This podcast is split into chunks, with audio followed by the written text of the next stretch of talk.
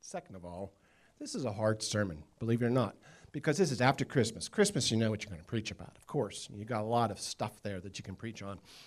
But it's the week after Christmas, but it's not yet the new year. So I can't give you all the New Year's resolution sermons. That's too early for that.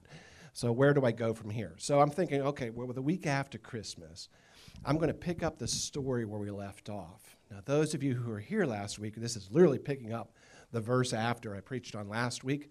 For those of you who missed it or forgot about it, I'll catch you up. So, what's gone on is the wise men came to Bethlehem to see the king. Herod, who's a puppet king, said, Okay, this is going to be trouble. So he tries to tell them, Listen, when you find him, tell me where he is, because I want to worship him too. He wanted to worship him with sword and kill him, but that's not what he told them. But the angel came and he told the wise men, Don't do that. So the wise men went home a different way. We're picking that story up in the book of Matthew. I'm not going to belabor this point, but just something I said last week, you'll notice really strong in here. The book of Matthew is written with a perspective of fulfillment of prophecy. And you'll see he loves to bring that up. So it comes again in this one. So Matthew 2, starting with verse 12. Having been warned in a dream not to go back to Herod, they returned to their country by another route. When they had gone, an angel of the Lord appeared to Joseph in a dream. So those angels were busy, you know, crowding in a bunch of people's dreams. Get up, the angel said. Take the child and his mother and escape to Egypt. Sounds like a good movie. I'm telling you, Escape to Egypt, good title. Stay there until I tell you, for Herod is going to search for the child to kill him. So he got up, took the child and his mother during the middle of the night, and left for Egypt, where he stayed until the death of Herod. And so it was fulfilled what the Lord had said through the prophet, Out of Egypt I call my son. When Herod realized that he had been outwitted by the Magi, he was furious, and he gave orders to kill all the boys in Bethlehem and its vicinity who were two years old and under. This is why most theologians believe Magi didn't show up until probably the first year of Jesus' life. It took them a long time to travel, and they got there a little bit later than, than the Christmas cards seem to lead us to believe. Uh, anyway, because he didn't know how old he was, but he figured he could start with two and go under, he'd get them all. So he killed all the boys under two in accordance with the time he had learned from the Magi. And then, when that happened, what was said through the prophet Jeremiah was fulfilled. A voice is heard in Ramah, weeping in great mourning, Rachel weeping for her children and refusing to be comforted because they are no more. After Herod died, an angel of the Lord appeared in a dream to Joseph in Egypt and said, Get up, take the child and his mother, and go to the land of Israel, for those who were trying to take the child's life are now dead. Okay. So I was reading through this, and I thought, man, what is the deal with e- Egypt? Because Egypt actually shows up in a lot in the Bible. Now that kind of makes sense in a way, because it was a powerhouse. It was a, it was a kingdom in the Old Testament, and it kind of lived through even into the Roman Empire. If you've ever seen the movie about Cleopatra, you know that was during the Roman Empire. So the Egyptian, you know, influence in the region lasts a long time. But for our purposes, Egypt is actually symbolic and I will not have time today get, to get into the book of Revelation to show you this. Just take my word for it. Egypt is symbolic in the Bible. Now, one thing that we teach here a lot is the Old Testament is actually the New Testament concealed, and the New Testament is the Old Testament revealed. What I mean by that is that things happen in the Old Testament that actually will play out in our spiritual lives in the New Testament, and you have to kind of put the two together to see it. That's why the Old Testament is so important.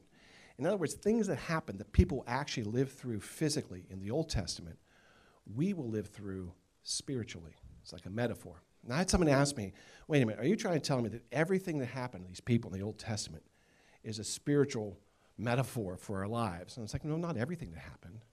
You know, if they made a really great peanut butter and jelly sandwich, that didn't make it into the Bible, so we don't have to worry about that. Although I have to say, a really great peanut butter and jelly sandwich is a spiritual thing. But still, you know, if they made one, it just didn't make it in the Bible. Just the stuff that made into the Bible is the metaphor, not their whole lives. But what's in the Bible are metaphor for our life. And so what happens is when you see people going to a place like Egypt over and over again, what's the deal? Because it must mean something. Egypt symbolizes bondage to the world in the Christian life.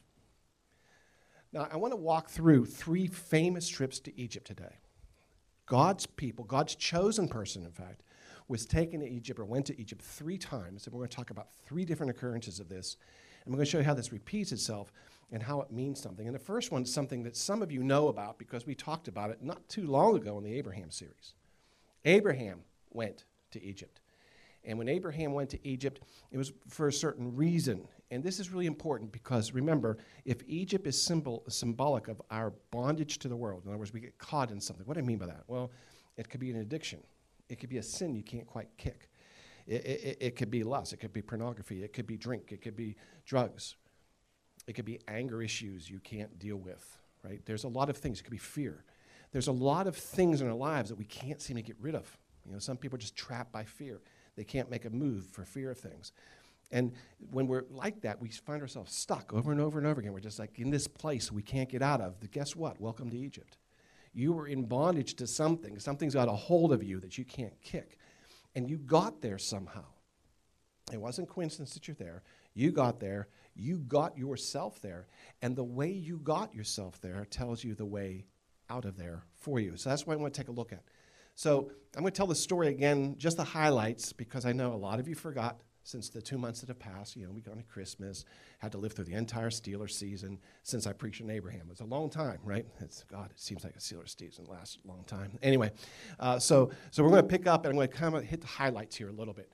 So Abraham, chosen by God, told to follow him, he, and he says to Abraham, "Look, if you will be my people, I will be your God, and I will make you the father of a great nation." Which was really music to Abraham's ears because Abraham was married to the love of his life for 50 years and had no kids. And God just said, If you will follow me, I'm going to make you the father of a great nation, which would imply kids.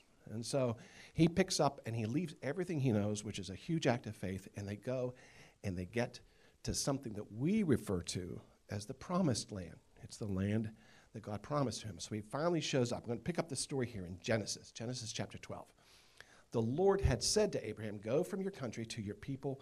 Uh, I'm sorry, go to from your country, go from your people and your father's household to the land I will show you, and I will make you into a great nation, and I will bless you there. So, from there, he went on toward the hills of East Bethel. Bethel means house of God. And he pitched his tent with Bethel on the west and Ai on the east. And there he built an altar to the Lord and called upon the name of the Lord. And I did a whole sermon on what that means, right? So he gets there. I'm here. Oh, this is the promised land. Here's where the promise is going to be fulfilled. Here's where we're going to have kids. Everything's working out. Took him a long time to get there. He's finally there. And he looks around and everything's perfect, you know. And so you would think at this moment that the next thing in the Bible is going to be about how God blessed him there because God said he's going to take him there and he's going to bless him. And he's there and he's looking around and, you know, it's kind of like, man, this place is perfect. It's nice grass, nice people. I hope you brought your bathing suit. I'm telling you, this place is perfect. You're gonna make friends in no time. This place is perfect. Nice grass. Well, the people weren't so nice, actually. They were trying to kill him. But, uh, you know, I guess you could take your bathing suit and swim. It's a nice place. You would think it would take a stick of dynamite to get him out of there. But actually, what happens in the next verse of the Bible, the very next verse is this. Now, there was a famine in the land. Wait a minute, what? This is the promised land. How is there a famine in the promised land? Wouldn't you think that wouldn't be possible? It's the promised land. This is the thing that God promised them and took them to. You know what a famine is, right? It's when there's no life. There's no life. Lifeless. That's famine. What happens is nothing rains, so nothing grows. Nothing grows, so nothing can eat what something needs to eat when they grow. And so those things die too. It's death. It's like it, famine is a slow death. There is no life. The life has been squelched out of the promised land. Is that even a thing? Let me ask you have you ever felt like God has a promise for you in your life? If you arrived at the promised land, would you expect it to be possible that the life of the promise God gave you would die? Because I wouldn't. I would expect when I got the promised land, it'd be puppy dogs and rainbows forever. Rain and, and really nice, lush grass. This is God's promised land. Instead, the very next verse in the Bible says, well, you know, a famine came to the promised land. Now, this is actually a test. Abraham is being tested, and sometimes it's referred to as the famine test, and we go through this in our lives. But I think a better test is it's the Jehovah Jireh test. Jehovah Jireh is the name of God. It's one of his many names, and that means God will provide for you. Can you trust him to provide for you in the midst of famine? That's the test. It's easy for us to sit here and say, Abraham blew it. It's a lot harder to sit there and watch things dying on the vine and think, but you've still got me, right, God? I see, I see death all around me, and it's not looking real good. But you have me here because you wanted me here, and I'm okay, right? I'm still good. That's a hard place to be. So, um, actually, have to tell you, Abraham fails the famine test. He's kind of like, wait a minute, famine? Nice place, but peace out, I'm gone. I'm going to have to go someplace else, I'm afraid. So, what happens when we turn away from the promise of God is we turn back to what we normally do. Yeah, before you knew God, you did things on your own, right? And we got pretty good at it, we thought. Really not, which is why I turned to God, but we kind of remember things differently. We remember, oh, I was pretty good at making things on my own. And so I'm going to go back to that. I'm going to go back to doing things on my own, God, because clearly you've taken the eye off the ball here. Do you see the famine? I have really no choice. I'm going to have to go back to make it my own way in the world. And so what he says, what the verse says is he went down to Egypt to live there. Why? Well, because Egypt looked like it had still money. Egypt was a big country. You know, they had storehouses and they had different, you know, whole stores, stores for grain and for, for water and things. And so the famine hadn't affected them as much as it affected a lonely shepherd on a field of Canaan. And so if I go to Egypt, I'll be fine. In other words, I'm going to turn to the world to take care of me because I'm afraid God will not. That's what he's doing. But we have to understand why. Why did he go to Egypt? Because things will take us to Egypt and we have to recognize them. And this is why he left. He left because he was afraid. Fear took him away from the promise and into Egypt. And a lot of times, fear will take you away from God's promise and into your Egypt.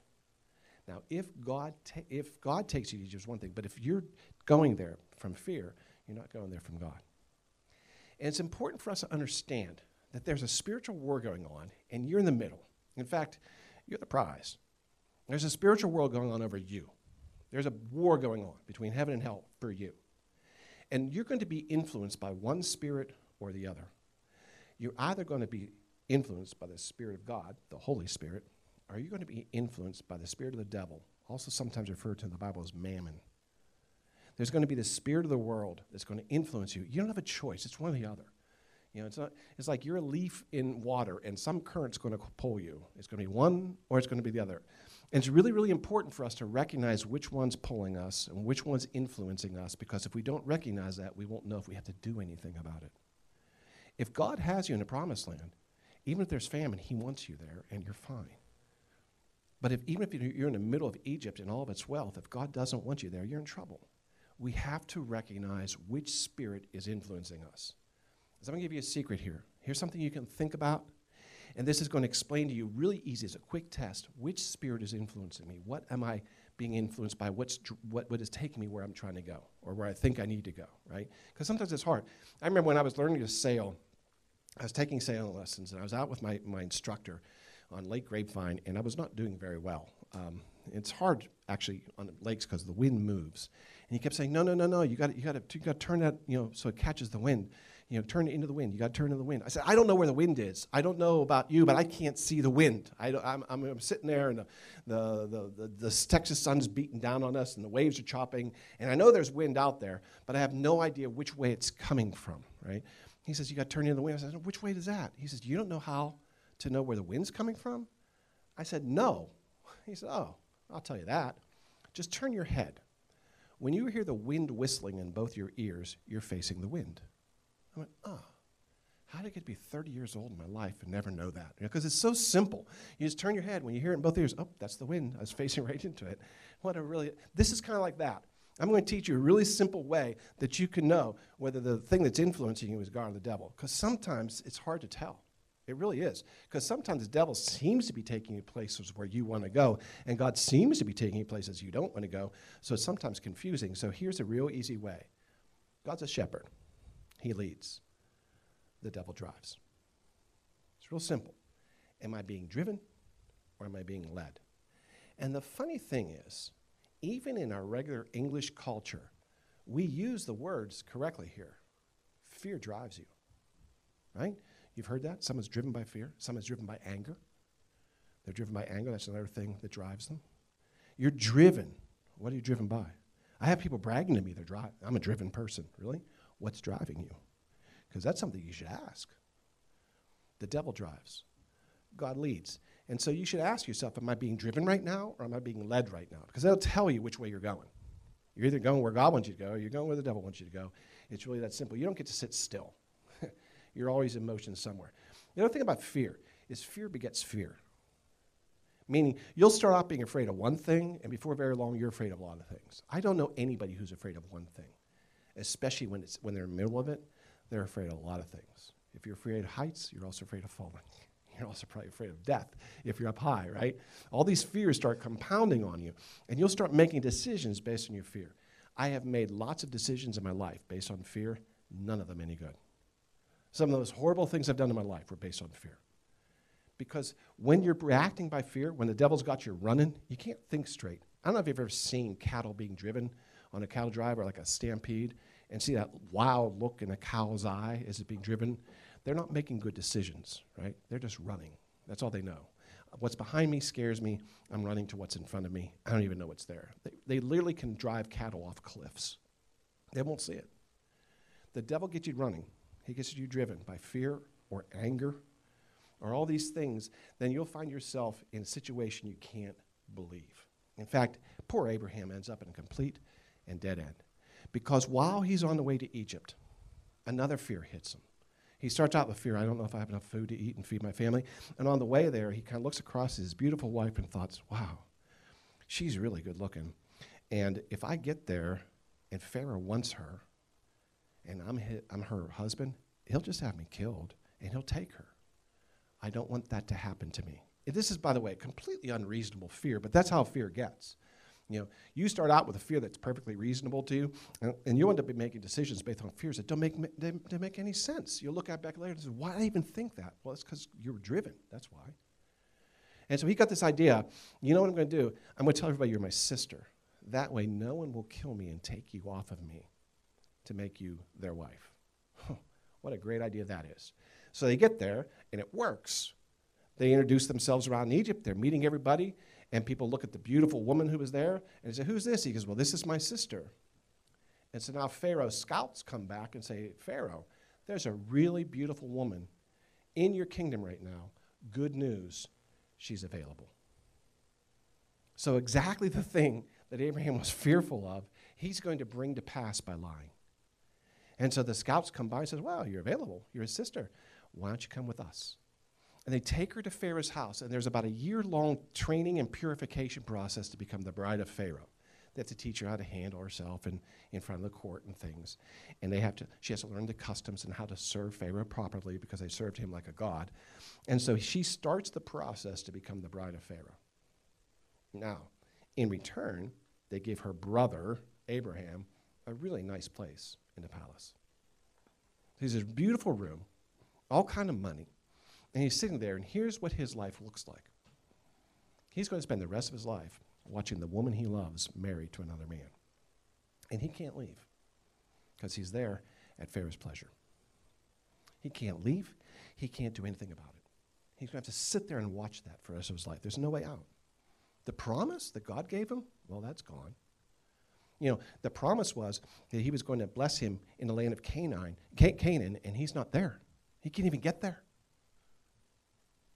He was, he was supposed to have children to, to Sarah. Guess what? He's not going to have children to Sarah. He is not going to get conjugal visits with the bride of Pharaoh. It's not going to happen. So, how's the promise of God even going to take place? He's in a complete and total dead end right now. His life stretched out before him, and he can see it, and he's miserable, and there's nothing he can do about it. This is what happens in Egypt. He's stuck. When you get in Egypt, you're stuck. You got no way out. You're like, I, I, I don't know. So, what do you do? Well, in his case, the only thing you can do when you're driven there by fear, because what's happened when you're driven by fear is basically you told God he's not enough. So the first way out is repentance. Now, we don't have this in the Bible. We don't see where Abraham repented, but he had to have.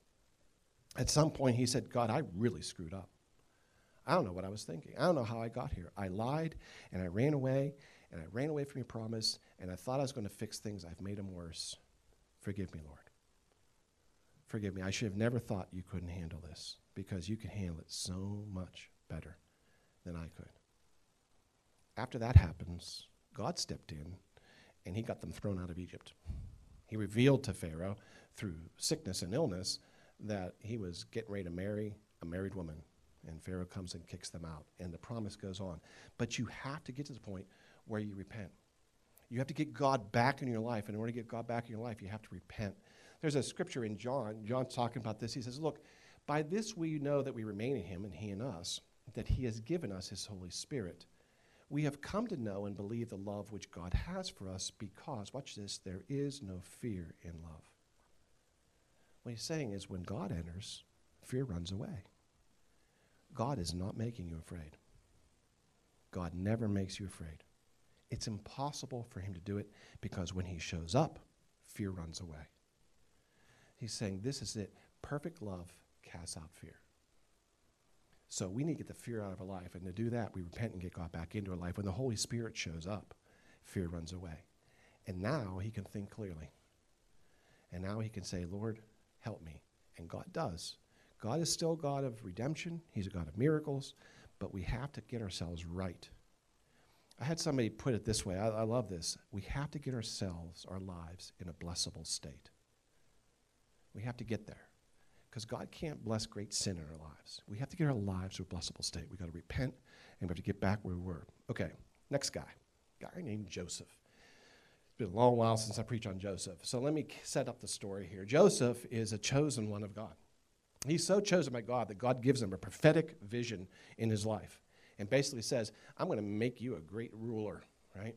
He's already got a really good life. He's a descendant of Abraham, and his father is rich because Abraham became rich, and Abraham's son became rich, and this guy's father becomes rich, and so he is the son of a rich man.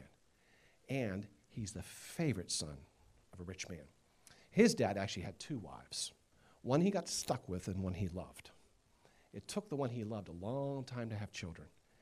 And when she did, the first one's name was Joseph. And so he loved, loved, loved, loved his son. We know some of the story of Joseph and a coat of many colors. Those of you who were C- through CCD class or vacation Bible school, we all know that story. They made a Broadway play out of what Joseph and his Technicolor Dreamcoat, I think it's called, right? So we all know the story. And it's like, well, wait a minute now. Joseph's Joseph didn't go to Egypt for anything he did wrong, not like Abraham, drove there by fear. It wasn't fear that took Joseph to Abraham. Everybody kind of knows the story. He shows up to give his brothers a message from his dad here in Genesis 37. He came to his brothers and they hated him. They stripped him out of his ornate robe. They took him and threw him into a cistern, which is a big pit that's supposed to hold water, but there was no water in it. Uh, so it was just an empty big pit, like a big grave almost. And then they sat down to eat their meal because what else are you going to do after you throw your brother in a pit? And they're going to kill him. And the oldest one, the guy named Reuben, says, whoa, whoa, whoa, we can't kill him. Let's just leave him in the pit for a while.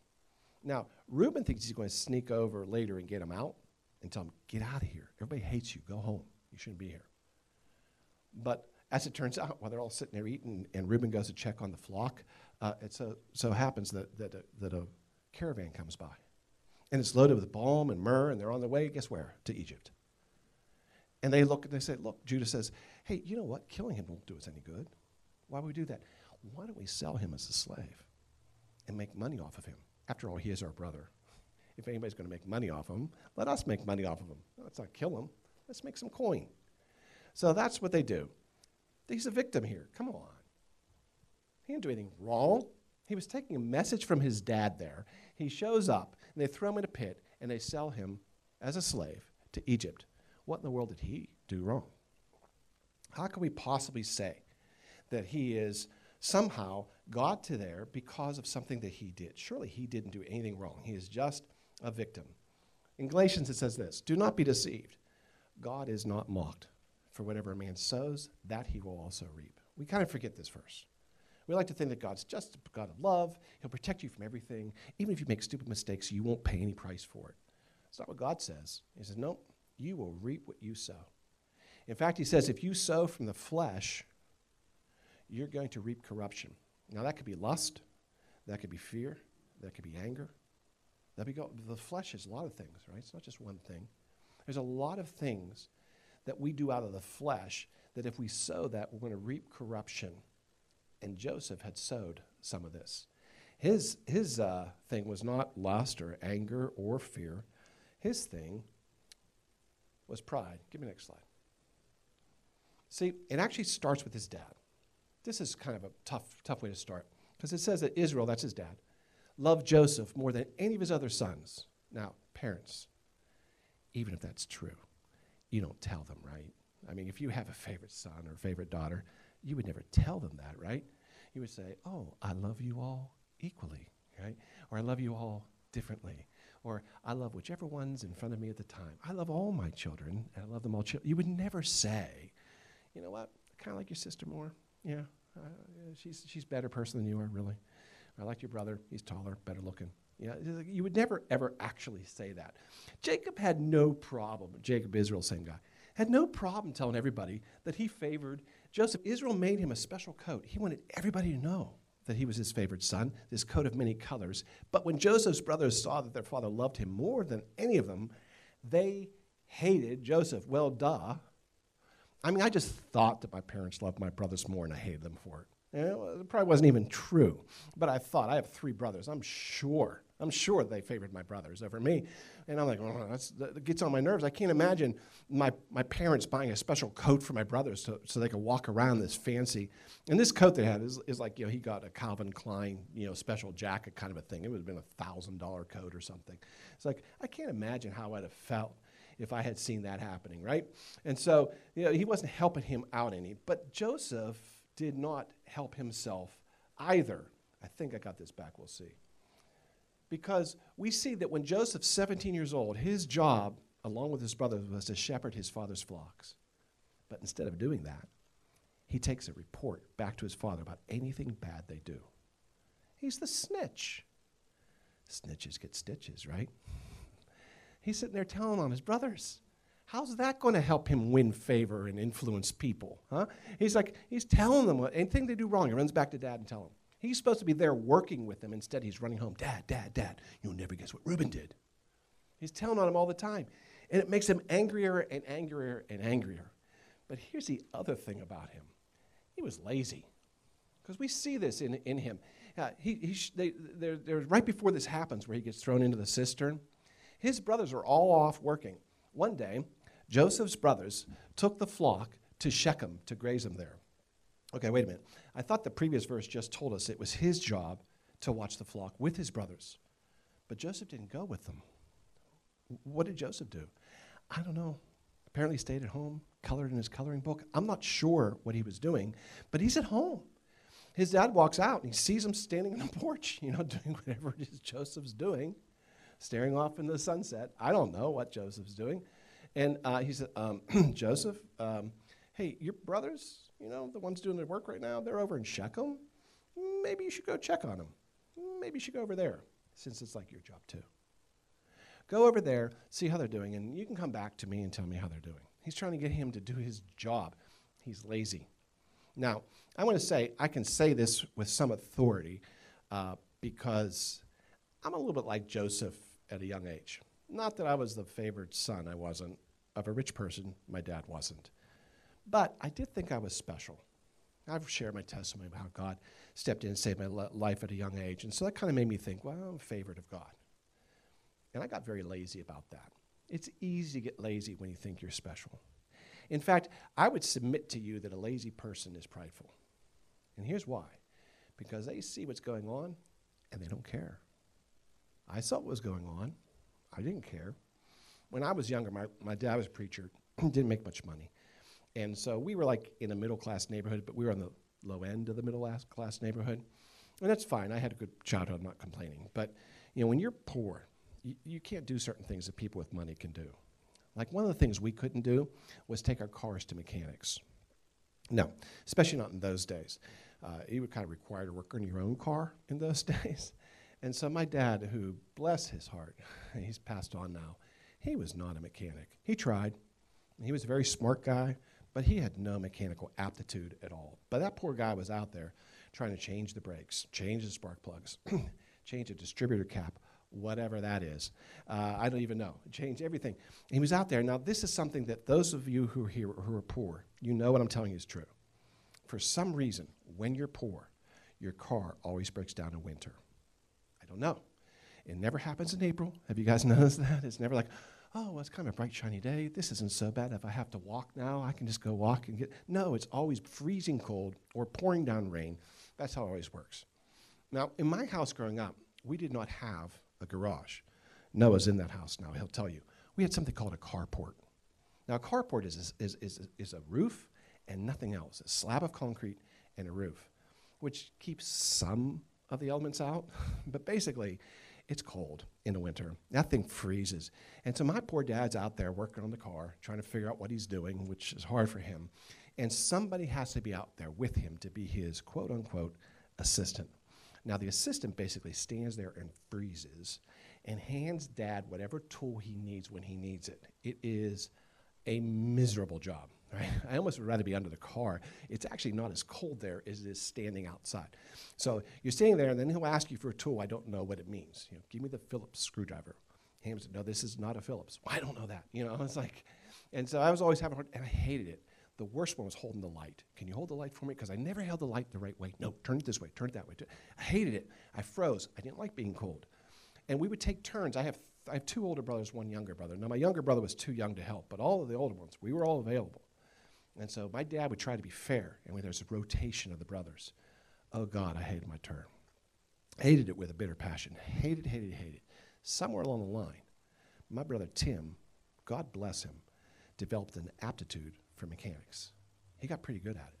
He started understanding things that even my father didn't, you know, and he'd make suggestions. And sometimes he'd even crawl under to try to reach into some place that my dad's fingers couldn't reach, you know. And he was a little older than me, too, so he was more helpful like that. And so suddenly, Tim became my favorite assistant, the favorite assistant of my dad.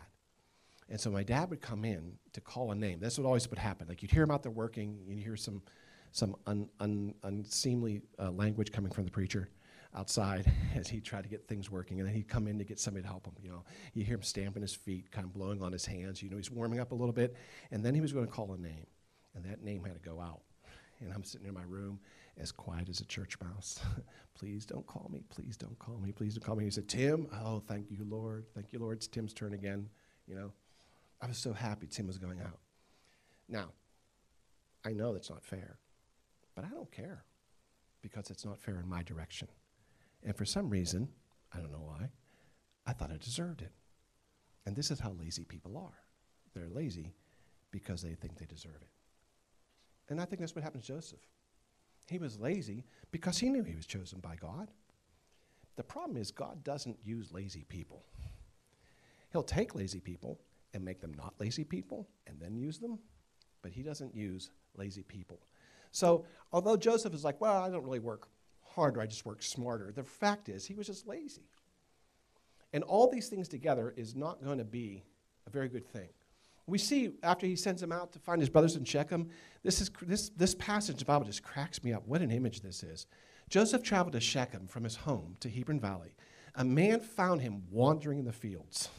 It's just like looking around, you know, look at the birds flying over, wandering along the field, making up a little song or singing it or whatever. And this guy's like, What are you looking for? Why are you here? I'm looking for my brothers. You haven't seen them, have you? you know, just like, this guy kills me because I could so see me doing this when I was his age. And they said, No, they're not here anymore. As you could see, this is all leading up to the moment when he walks up to his brothers and they take him, they throw him sister. No wonder. No wonder they didn't like him. Listen, Joseph ended up in Egypt because of his pride. That's what took him to Egypt. Now, you can be prideful and not be lazy. I know a lot of workaholics that are prideful. They're proud of their work.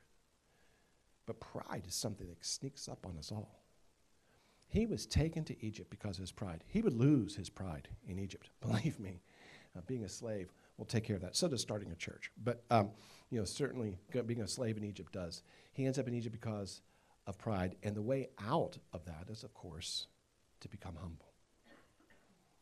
If you have ended up in where you are because of your pride, and some of you know you're there because of your pride, stupid pride People have even tried to help you. No, no, I'm fine. Stupid pride will keep you in Egypt.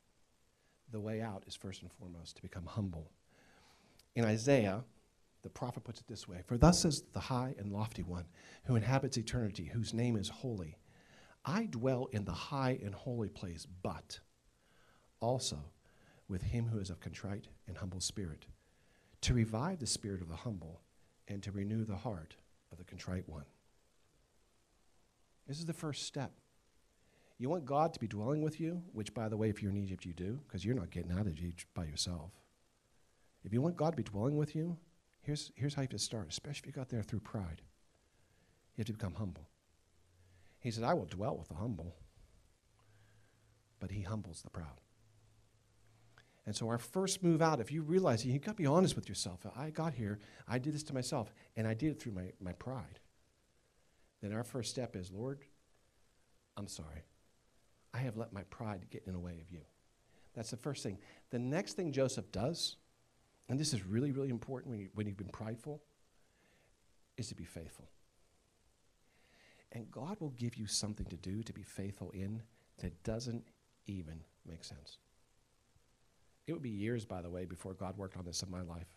I ended up uh, working for my parents for free because I was so prideful and so selfish that eventually got to this point where they were uh, opening a store, a computer store actually, and uh, they had no one to work on it. I quit my job and I said, Look, uh, I have a $200 car payment. If you guys will pay my $200 car payment for me, for you, I'll work for you for free. And I did it because God told me to. And I spent many years uh, working many, many hours for free for my parents because that's what God gave me to do. You need to be humble first. And by the way, He made me apologize to each and every one of them. And then you need to be faithful. And faithfulness will take you out. In Revelation, God says this I know your works, your love, and your service, and your faith. And I know that your last works are more than the first. In other words, he says, You not only worked, you keep working harder. You haven't stopped. You've been faithful. And here's a thing that really, really strikes me about Joseph he was faithful. And you know who benefited from it? His masters. If you read the story of Joseph, the people who own him as a slave get rich because he is such a good slave. Do you know how humble you have to be to accept that? You have a boss you hate? Have you ever had a boss you hate? Just can't stand. They're lazy. They don't do their job, or they got the job because you know they're the boss's son, or, or, or something. They don't deserve it. I don't even know how they got their job, but they're they're in charge of you, and they don't deserve it. And you do the work, and they get the credit. Have you ever been there? This is what God did with Joseph, like times ten. He says, "You're going to be faithful to me. You're going to do what I give you to do." because you're going to have to learn humility. And when you can accept that other people are getting credit for what you're doing, and other people are getting rich because of what you're doing for them, and they're not even thanking you, that's when you know that God is working on your spirit to make it humble and contrite. That eventually will bring Joseph back to the promised land, bring him back to the dream that God gave him. He will eventually step into the destiny. He'll become the most powerful person on the planet by being humble and faithful, the infinite God is never out of time. He knew what he was doing. Now, I want to be real clear about something. I don't believe that what happened to Joseph was fair. I don't even think it was necessarily God's plan. But God will never protect you from what he can perfect you through. And he saw that him going to there and being a slave was exactly what he needed. And he worked with it, and he made him better. By the time Joseph steps into power, he is perfect in all ways. I mean, he's amazing. Forgiving of his brothers, he handles everything. He never takes a bribe. He's faithful. God developed in him the character that he would need to give him the power that he was going to be handed. But the way out for him was first humility and then faithfulness. But what about Jesus? I have a second left. Because I started the whole thing out. Jesus ends up in Egypt. What did Jesus do wrong? He was a baby. Thought he was perfect. He is. He is. Here's the third way you end up in Egypt God sends you. He was sent to Egypt. Remember, an angel shows up? Get him to Egypt. Why? Well, for one thing, he had to fulfill prophecy. For another thing, his life changed Egypt. It's funny because as I was preparing this, I realized that was true. I realized that when Jesus, the baby, entered the country of Egypt, Egypt started changing. Because I know that had to be true, but I had no historical evidence of that. I didn't. I'm like, God, I know this is true, but I, I don't know if I can preach it because I can't prove it. I don't have a scripture that talks about it. I don't have a historical reference. Last night, Rick Saccone was here. Those of you who know Rick, he was over in the Holy Land recently, and he did a tour of all around there, including Egypt. And he told me he met a group of Christians there who called themselves the first Christians. And I, he gave me the name. I meant to get it off of him. I can't remember it now. Um, but anyway, I'll probably post it in the comments of this online. But they, they met him. They're, they're Egyptian Christians. They said, We were the first Christians. And he said, Why would you say that? You know, he's curious. He said, Because we started worshiping Jesus when he was a baby. When Jesus shows up in Egypt, things start changing. Uh, wells and oases, which had been dried up, come back to life. Uh, whole orchards and vineyards that had dried up and been barren for years start flowering again. And the Egyptian people knew something was going on. They didn't know what it was. And they found the baby Jesus and they started worshiping him. They didn't know what he was, but they knew he was special. And they followed his ministry when he becomes the Messiah, and they adopted him before anybody else, according to them. And I don't know if that's true or not, but that's what they said. I mean, I don't know if they're the first, is what I'm saying. Kind of think that maybe the shepherds were first, but hey, maybe it was them. But the point is, when Jesus ends up in Egypt, things start changing in Egypt. When he was sent to Egypt, it was symbolic for us, though, that he was going to destroy our bondage. So we would never have to be in bondage again. Jesus went there and destroyed it. That's why God sent him there. If God sends you in the world for a purpose, you will change the world. That's different than running there out of pride. That's different than running there out of fear or out of anger or out of lust or out of selfishness. When God sends you, it is to do God's purpose. He says this in Luke when he first starts his ministry. He says, Spirit of the Lord is upon me because he has anointed me to preach the gospel to the poor. He has sent me to proclaim release to the captives and recovery of sight to the blind. I've come to set free those who are oppressed. And he started doing it even as a baby when he went to Egypt. Egypt is no longer any hold for you because it's been defeated by Jesus. Would you all please pray with me? Heavenly Father, I pray that you'll give us appreciation.